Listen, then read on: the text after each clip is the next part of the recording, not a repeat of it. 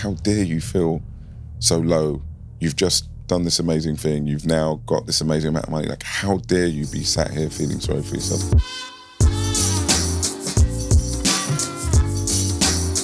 Hello, and welcome to the first episode of the Coutts Beyond Success podcast, the show that lifts the veil on success and invites guests critically acclaimed in their field to sit with us and ponder the question what's next? I'm your host, Laura Jackson, and with me, poised to ask our guests their next step questions, is our lovely resident Coutts expert, Greg Kyle Langley. And basically, you're going to make me successful, right? I'm going to try very hard. Yes. Excellent. So let's get started. I am so excited that you guys are joining us, and we really hope that you enjoy the show. Today's guest is one of the UK's most successful transformational tech leaders and the CEO of booming tech company Forterro. Just this year, he was voted Powerlist's most influential black man in Britain, beating Stormzy, Idris Elba, and Marcus Rashford to the post. I mean, what an accolade. An ex footballer, his journey began with aspirations of going professional, but fate had other plans for him. And after a rejection by Crystal Palace, he pivoted into the world of tech, where he's just signed a monumental 1 billion euro business deal. Wow. But what's next? Dean Forbes, everyone. Thank you. What an introduction. Thank you. And it also feels like quite a, like a big question to ask you what's next. But I think before we ask you that, what were those feelings that you had when you signed a 1 billion euro business deal? Because not many people, if any, get to do that. Yeah. Um, well, thank you. I mean, I was quite fortunate.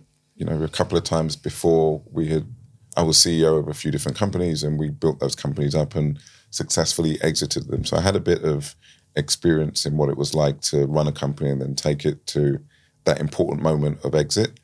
This was in another uh, ballpark, you know, a billion euros. It has another digit, you know, be, beyond what I'd done before. Uh, and just working on that and everything that went with it, the team that had worked hard on it, and what it meant for my career and and my family. It was just such a such an emotional uh, such an emotional time and, and great great moment. How did you deal with those emotions, as you say, in in that in that moment? Did you were you feeling happy? Were you feeling shocked? Did you feel you'd made it?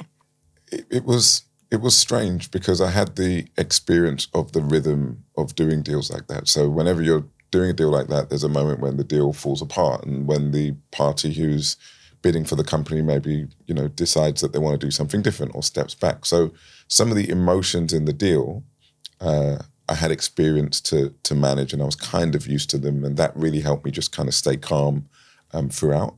But then on the personal side, uh, this one exit was the equivalent to the combined value of the previous three. So I was really wired around getting one done that was going to be of the same value as the previous three, just as a as a personal um, you know milestone. So I was quite emotional and nervous about that, and we had equity in the company, so we knew what it would mean for us uh, as a family. So my emotions were more personal than mm. than actually getting the getting the deal done. Did you ever just kind of stop and think about what had happened, or do you just keep going? And is there another goal, then another goal, then another goal? That that's a complex. That's quite a complex, um, you know, question. After my first exit as CEO, uh, that was KDS in 2016. Uh, I really celebrated that exit. Like I really, you know, went a bit crazy for like a few how? months. I, I, I was out a lot. I was partying a lot. I was, if it moved, I was buying it. If it looked nice, I wanted it. You know, I had uh, at one point I had like five or six cars. I had friends borrowing cars, and I forgot I owned them. Like it was, it was really, um, it was really quite uh, quite bad. So I had I had that experience and that taught me how much I needed the discipline, rigor, structure uh, of work. So I so I went back to work at, at Core HR. So that that taught that has taught me that in these moments of exits, you know, not to sit and contemplate for too long because I can like slip into that frame of mind. So that that's one aspect, and the other is, you know, I, I call it marathon runner syndrome, which is you work in these companies for a period of time, you're focused on building a high value business at a moment somebody sees that value and is interested in in acquiring it and then you kind of have this amazing high of the exit, and then you have this you know tragic low because the thing you've been working towards for three years, five years, seven years has just happened. And I've had moments sitting there saying to myself, so you know what, why are we getting up again today? Like, what is the purpose? So at that moment, I knew it was coming, so I'd already started to think about what what I was going to get up for, you know, the next morning after the deal done. So, yeah, as soon as the whiskey hangover wore off, I was right back at, at, my desk, ready to ready to go.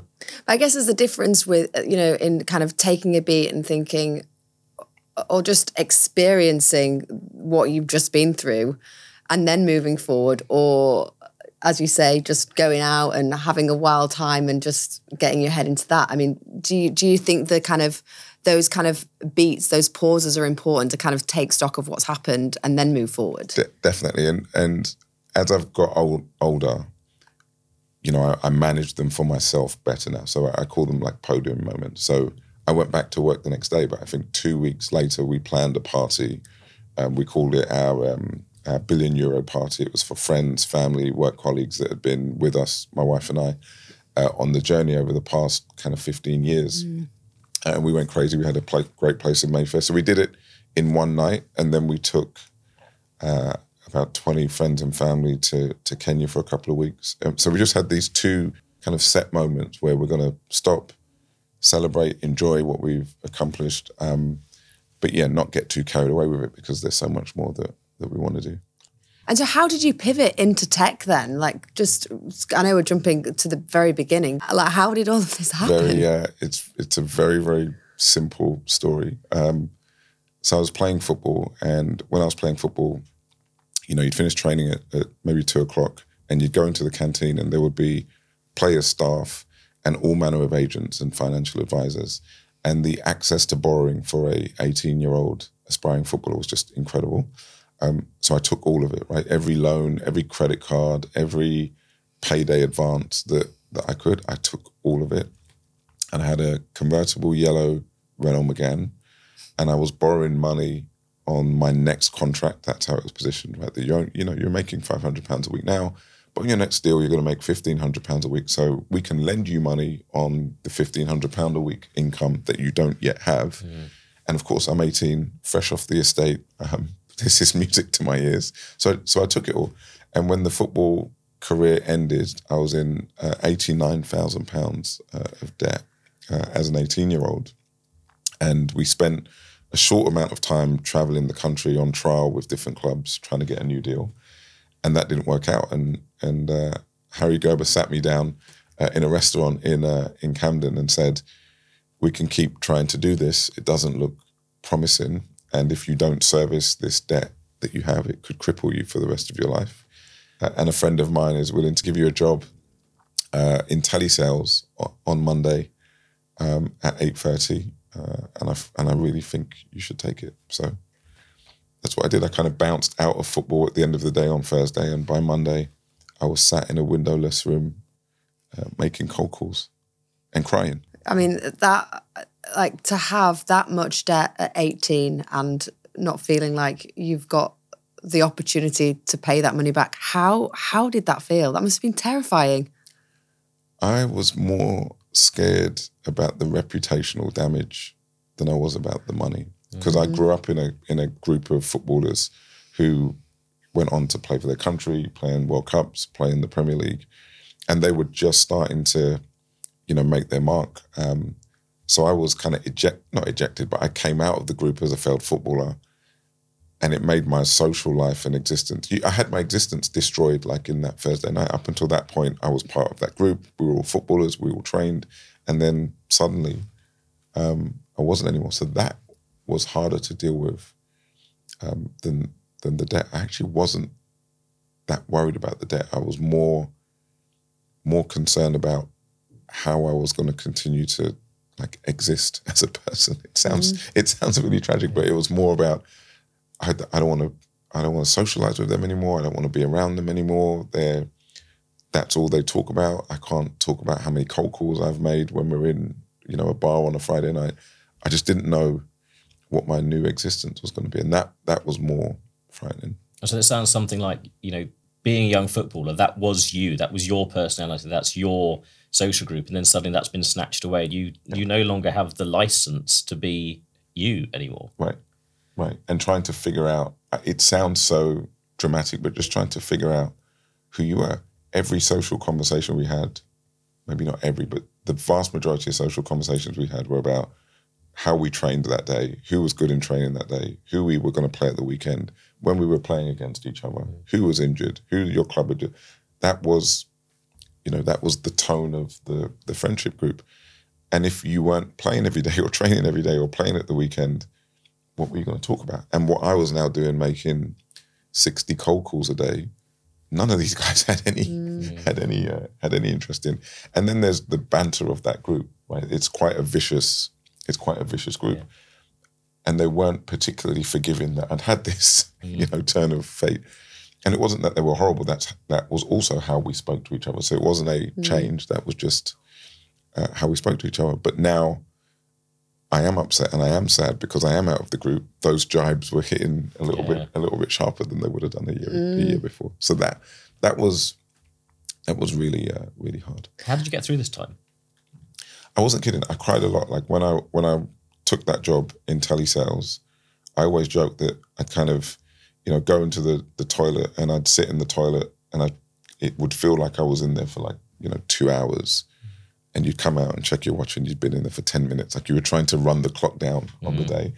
Um, I was really really like emotional and I, I I cried a lot, but I just also hit a point where it was so embarrassing to be there to failed at football that everybody in the office was, you know, whispering and talking about me. It was so bad that I got to a point of just saying, okay, I don't like being here, but I at least need to prove to this room of people that I'm not a moron, right? So I took the job seriously for a period of time purely to prove to colleagues who were like laughing at me that I wasn't an idiot. And that was the beginning of kind of the bounce out of the lowest point. Mm. And when, I mean, at what point did you feel like you found your identity? The the Primavera exit.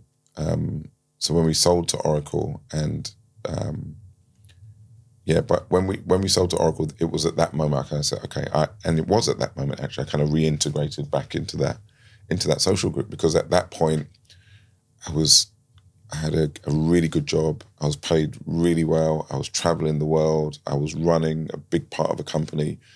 And that deal made me a multimillionaire. So I kind of walked back into that social circle, you know, chest out and successful because I'd, I'd, you know, I'd done something. Friends had England caps, friends had Premier League goals, friends had, you know, great uh, financial situations. And I now had something to bring um, to bring mm. to the mm. table. So it was, yeah, 2008. So what does Dean Forbes work so hard for? It's yeah, it's funny because I'm I'm still working so hard to prove something. Mm. I've still got this. I don't really know why, but I've just got this incredible desire to check this four billion euro box now to run a company across Europe at this scale, to be a person who has supported the professional advancement of hundreds, if not thousands, of young people. I still want to prove that um, that I can do that. Okay, it's the time of the show when we are going to ask you about your notes app because we think that this is a really great way to get into your psyche, really understand Dean. what is in your notes and can you share anything with us? Are you a to-do list man? Oh, I'm a big to-do list man. Okay. If I if I write it down, it probably gets done. If I don't, it it may not. So do you tick them off then as you go along? Do you have the little tick boxes on your app? It, it's weird. If I if I write something, it commits it to memory. So okay. I, if I write stuff, I rarely go back mm-hmm. to read it. Like just the act of writing it is what makes mm. me um, yeah. makes me remember. So I, so if I need to remember something, I, I write it down. Okay, go on then. What, what's in there? What can you read? What can you read out? Um, you know, put this platform to to better use. Are you doing that, Dean? That's like a constant question mm. I ask myself. I also like often think about, and we do a lot of work uh, through our foundation around how the position I find myself in now can be put to good use for more people like me from similar backgrounds uh, to mine. So I'm always, you know, challenging myself to find spaces, find opportunities, make connections that I can play back, you know, to people who look like me, come from where I come from, and have more potential uh, than I had. So that's that's something. Um, and then something else is to cure my addiction to work. um, I find so much energy. I don't use an alarm clock to get up. I'm completely uh, engrossed in in all elements of my work. But I know that's probably not a healthy, like long term strategy. So another note I have is to find ways to just gradually cure this obsession. that I have How's that going? work. Terribly. it's, going, it's going really badly. I, I'm always like, you know, I reckon I can put that hour to good use, and then be, and that hour to good use, and that hour to good use, and then before you know it, it's, you know, I'm sleeping four hours a night or less. Um, Is that where you sleep every night? six hours is a long, is a long way. night's sleep for me. Yeah, yeah. And what time do you get up? 4 a.m. like whenever You do not get up at 4 a.m. I get up. At, yeah, I, I, I wake up at five past four uh, most nights. Yeah. And, and then, so sorry, I mean, this is not about your like, but that, wow. I mean, and so what do you do? You start work as soon as you get up? what what happens is, and this is part of the situation we need to cure. You know, I'll, I'll go to bed at eleven thirty, and I'll be in the middle of dealing with something. I'll send you know send Greg an email about something we've got to talk about tomorrow morning, and I'll send that email, and I'll be thinking about the conversation that Greg and I are going to have at eight a.m. And then I fall asleep at four, and when I wake up at five past four, my thought process is at the exact point it was when I went to sleep. It's just like my brain has stopped for a few moments. I just I jump out of sleep saying, and I fin- I can almost like finish the sentence that I was in the middle of when I when I went to That's sleep. incredible. I don't know that it is incredible. I don't recommend it at all. Like I'm generally tired a lot of the time. Yeah. Because how are you going to wind down then when you do get to 4 billion, when, when you get there? It just feels like you've, is enough enough, basically? Is it ever enough?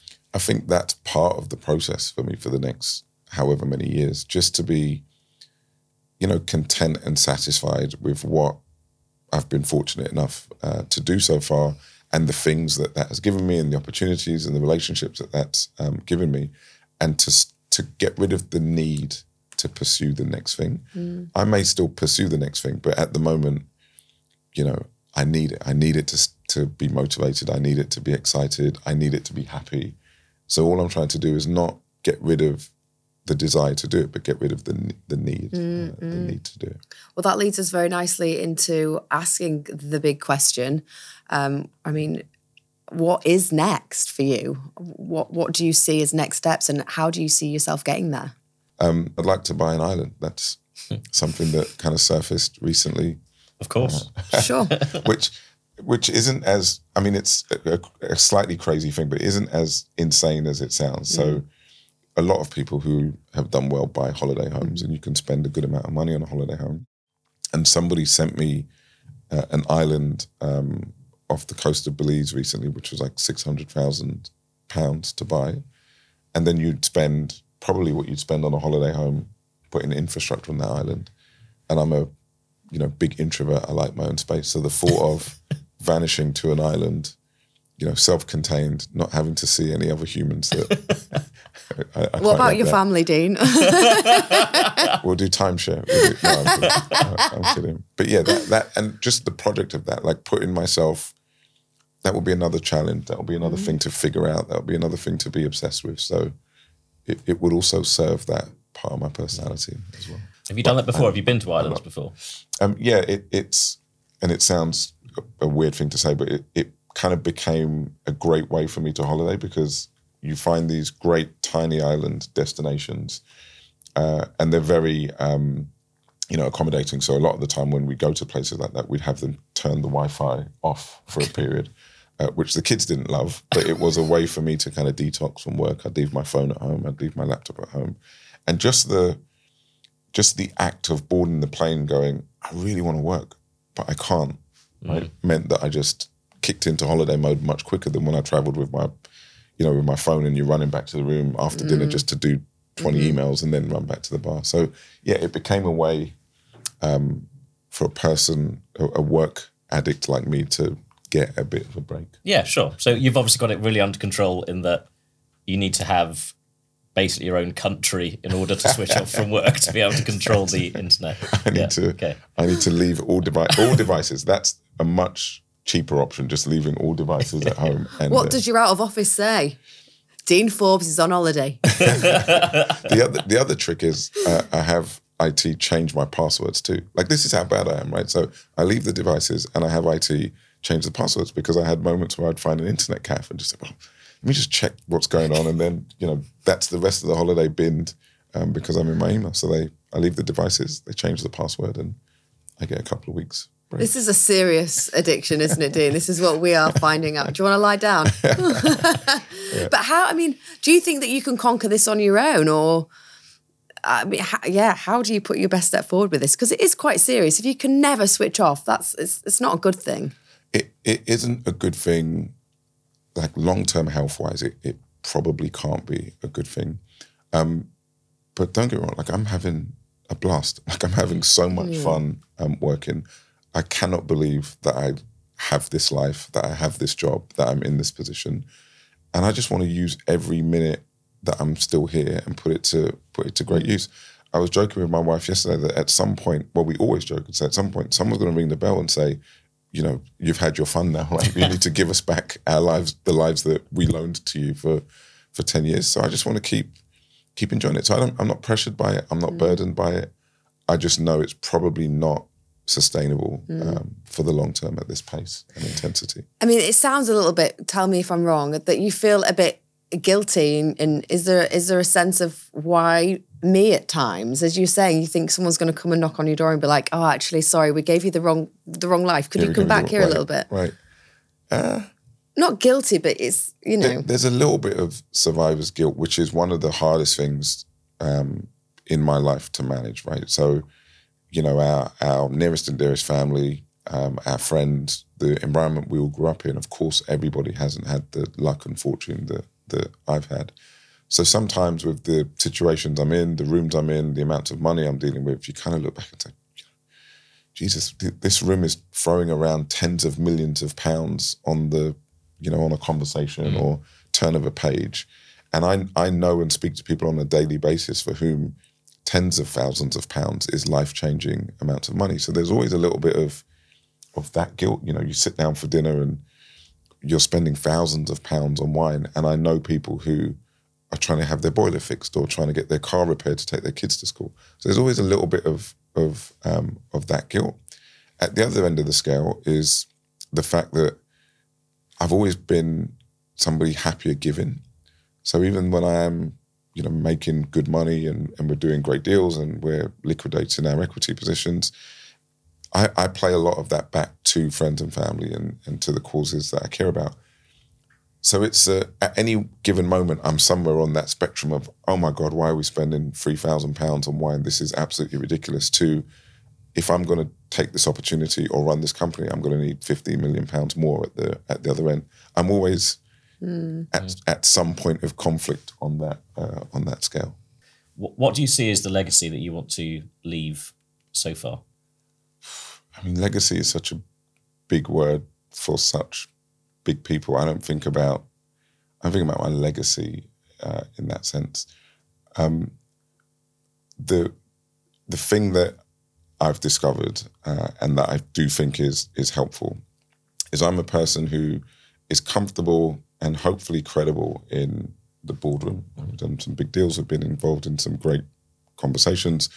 Been involved in some political conversations right, at, at a good altitude. So I'd like to think I'm credible in those rooms. But when I go back to my estate, I'm still welcomed. I'm still credible. I still uh, am, am relatable. Those people don't look at me as somebody who is gone or, you know, is out of reach or they shouldn't listen to because I'm living in a different world. And the people in the boardroom don't look at me as somebody who's still fresh off of uh, an estate. So the thing I would I would like, if people do, for whatever strange reason, think of me, I, I'd like for them to think of me as that, that somebody who didn't lose themselves coming from where I've come from, and somebody who was legitimately in those rooms um, because they earned it and they deserve to be. And as a consequence of that, people like me from where I'm from think that this path is a possible hmm. one that they can and should pursue.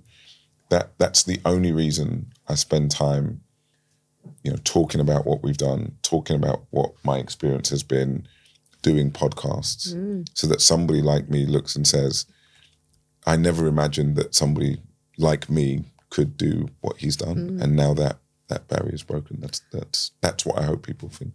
What about your success has surprised you the most? Um, that could be a good thing or a bad thing. Are there low moments with success? I think people associate success with happiness, don't they? But what what has that success brought to you in your life? Yeah, it's a really really good point. The, the two and the two extremes, I would say, um, the kind of the rooms that I now find myself in, like I, I still am surprised and pinch myself a little bit. Uh, and these are people who somehow their gravitational pull has pulled me into their world and their lives, and I, I find that still um, fascinating and pretty cool because then from that relationships are built. So that's that's pretty cool. Um, the other thing that surprised me is the loneliness. Like it's it's quite a lonely existence sometimes. Not not for the sake of pity, but you know, you you grow up with people. You're you're losing sleep because there's a billion euro deal on the table. Like you're not sleeping for six weeks leading up to that, and you are wired and you're stressed and you really want to get that done.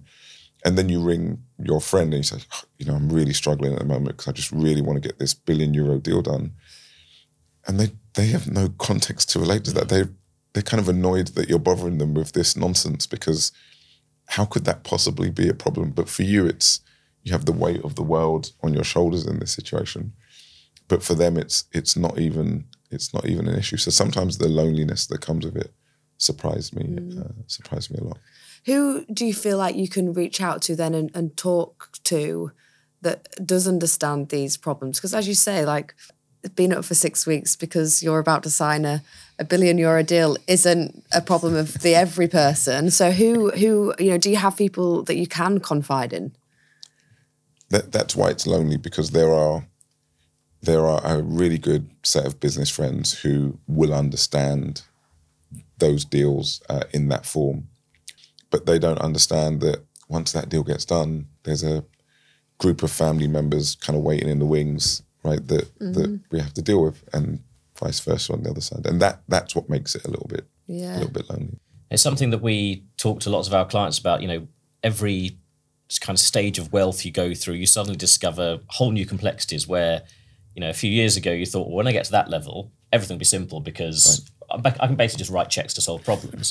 How do you balance that bit then where you know you can probably solve lots of the problems that people come to you with um, just by sending money? How do you balance that with the need probably to actually help some of them, you know, pull themselves up by their bootstraps and sort sort out things themselves? it, it's been a it's been a multi-year process of triage to be honest. And now the beautiful thing about this very small group that is so important to me is if they ask it's a genuine genuine need right? And they would have exhausted every possibility to handle it without my involvement. So when they ask it's a you know highly qualified need. That's helpful. Um, number two is they don't ask right? They tend they tend not to and they tend to be respectful of the fact that a you've earned your way to your position and that they kind of see the demand that others place on you so they don't want to do that. And those two things are really important. So it means when the phone does ring you you feel differently towards towards helping. And those it sounds bad but those outside of the circle i can't attest that their uh, mo- motivations are as well uh, uh, qualified. So that helps me help and support that group. And the other thing is just to do things more structurally. So i have an equity position in Forterro which is mine and my wife's. I have another equity position in Forterro that is for friends and family to to invest in, and they have invested into Forterro with their own money, and my wife and I have matched their investments so that as Forterro grows, you know they have a position in Forterro that will grow. So doing more things structurally for people, mm. so it's not just you know endless phone calls every time somebody has a, a you know personal situation that needs to be cured uh, with with money.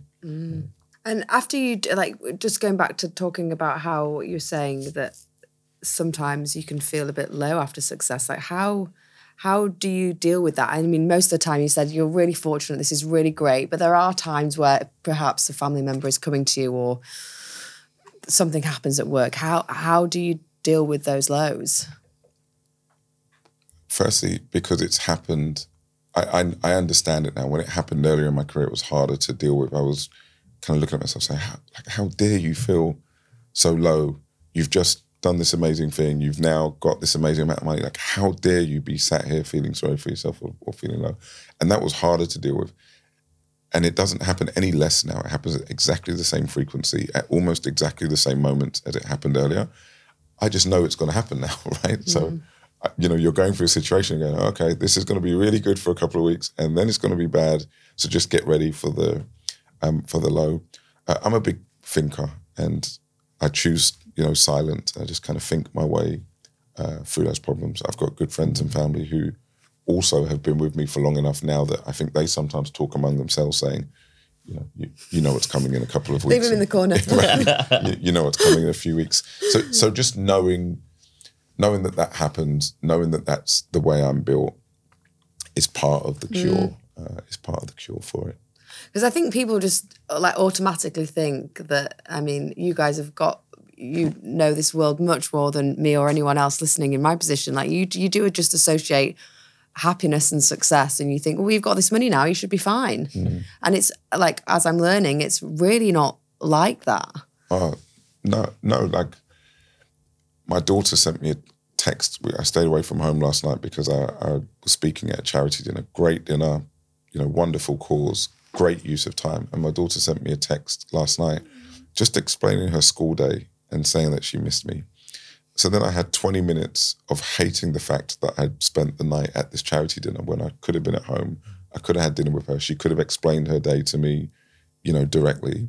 But I'd chosen to miss that in order to support a, a charity. So you have these moments of like f- feeling really uh, guilty and, you know, impassioned that you haven't been there for your kid or you missed a sports day or your wife calls you to explain a situation at home and you're not there. So you have those are lows. Money doesn't really cure those uh, cure those low moments. And we're talking a lot about success as part of this series and beyond success, what happens once you've achieved it and what's next. And how do you think about success for your children and how your success maps onto what their expectations of themselves might be? How does that work for you? Firstly, my my wife and I are, are constantly managing our our own jealousy of our own children. like we're we're really jealous, and sometimes it borders on disliking our own children. Like we, you know, we we do crazy stuff sometimes, and we have to um, govern each other's behavior. You find us like snatching a can of Coke out of one of our kids. And When we were young, we didn't, we weren't allowed to drink Coke just on a Tuesday afternoon.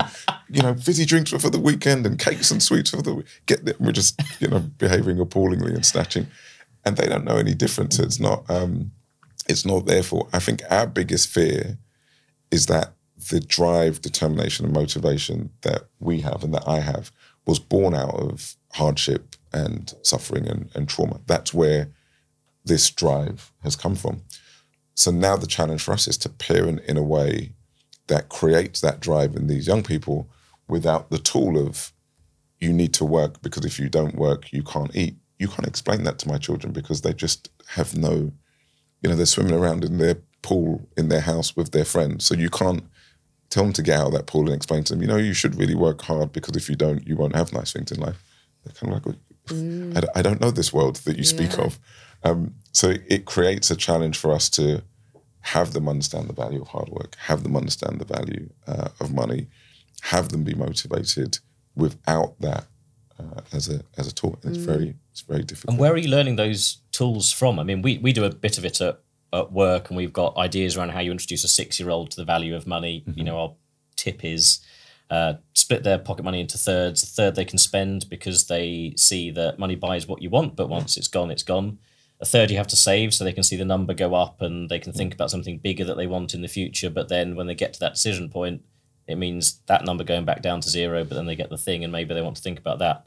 Then a third they have to give to charity. It doesn't matter what they choose, it could be the dolphins or whatever, but it really starts them recognizing that the third I would have used to buy some sweets for a magazine or something, I've been explained what that means for the charity. It's really important for me. And as you scale all those numbers up as they get older and older, and maybe they start becoming part of the family foundation, they much better understand that that two thousand pound thing they might want, Right. what that does in the charity, and that that really helps. But where are you Uh, pro- learning some of these lessons? probably not a too dissimilar um, philosophy. So our children get, you know, a budget for Christmas and birthday. Um, anything that they want outside of those two occasions, they have to put half of the money up for it. So they get pocket money, which they can save, or they can do additional work and chores around the house for money. Um, and they can have pretty much whatever they want as long as they can come up with um, half of the half of the money. So that has created a bit of if I want something, I need to do something, and then I need to preserve the money that I got from doing that thing because I want to buy uh, something else. So that we've been doing that with them since they were very young. I remember when they were like four and five, and when they had tiny amounts of pocket money, we would say to them, "We want to we want to go on holiday uh, in the summer. Where would you Where would you like to go?" And they tell, "We want to go to Dubai because they love uh, Dubai." And we'd say, "Okay, well that means no biscuits and crisps, you know, for two months because we're all going to have to." tighten our belts to get to Dubai. And they were really, really kind of engaged in this. And they had this, it was so cute that they thought, you know, the six pounds that we avoided spending was the difference between going to Dubai. But we've always had those uh, kinds of philosophies in the house, which I think has helped. But my son now has gone into full time football. So he's earning his own money.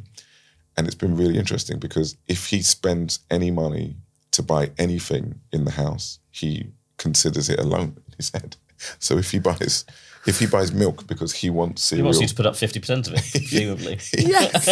he comes home. He says, "I, I bought milk for two pounds. You know, who's going to give me Really two quick. quid, two quid back?" It's really Oh my gosh. really- That must be really, really hard though. If you, all you've ever wanted, I'm sure, I mean, as a parent, is the best for your children, but you give them the best. And in your case, like you can give them a lot, Mm. but then you're like, but I actually, what school do I send them to? Because I didn't go to a school like that. I wasn't educated like that. Then your friends, because you are educated in a certain way, will be different to the friends that you had.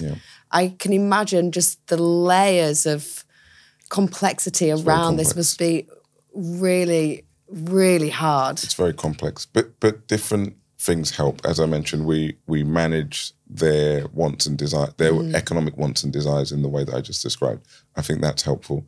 They still have family who aren't who don't have the lifestyle they have, so they you know they stay at those family members' houses. They spend time with those family members, so they understand that their life isn't normal.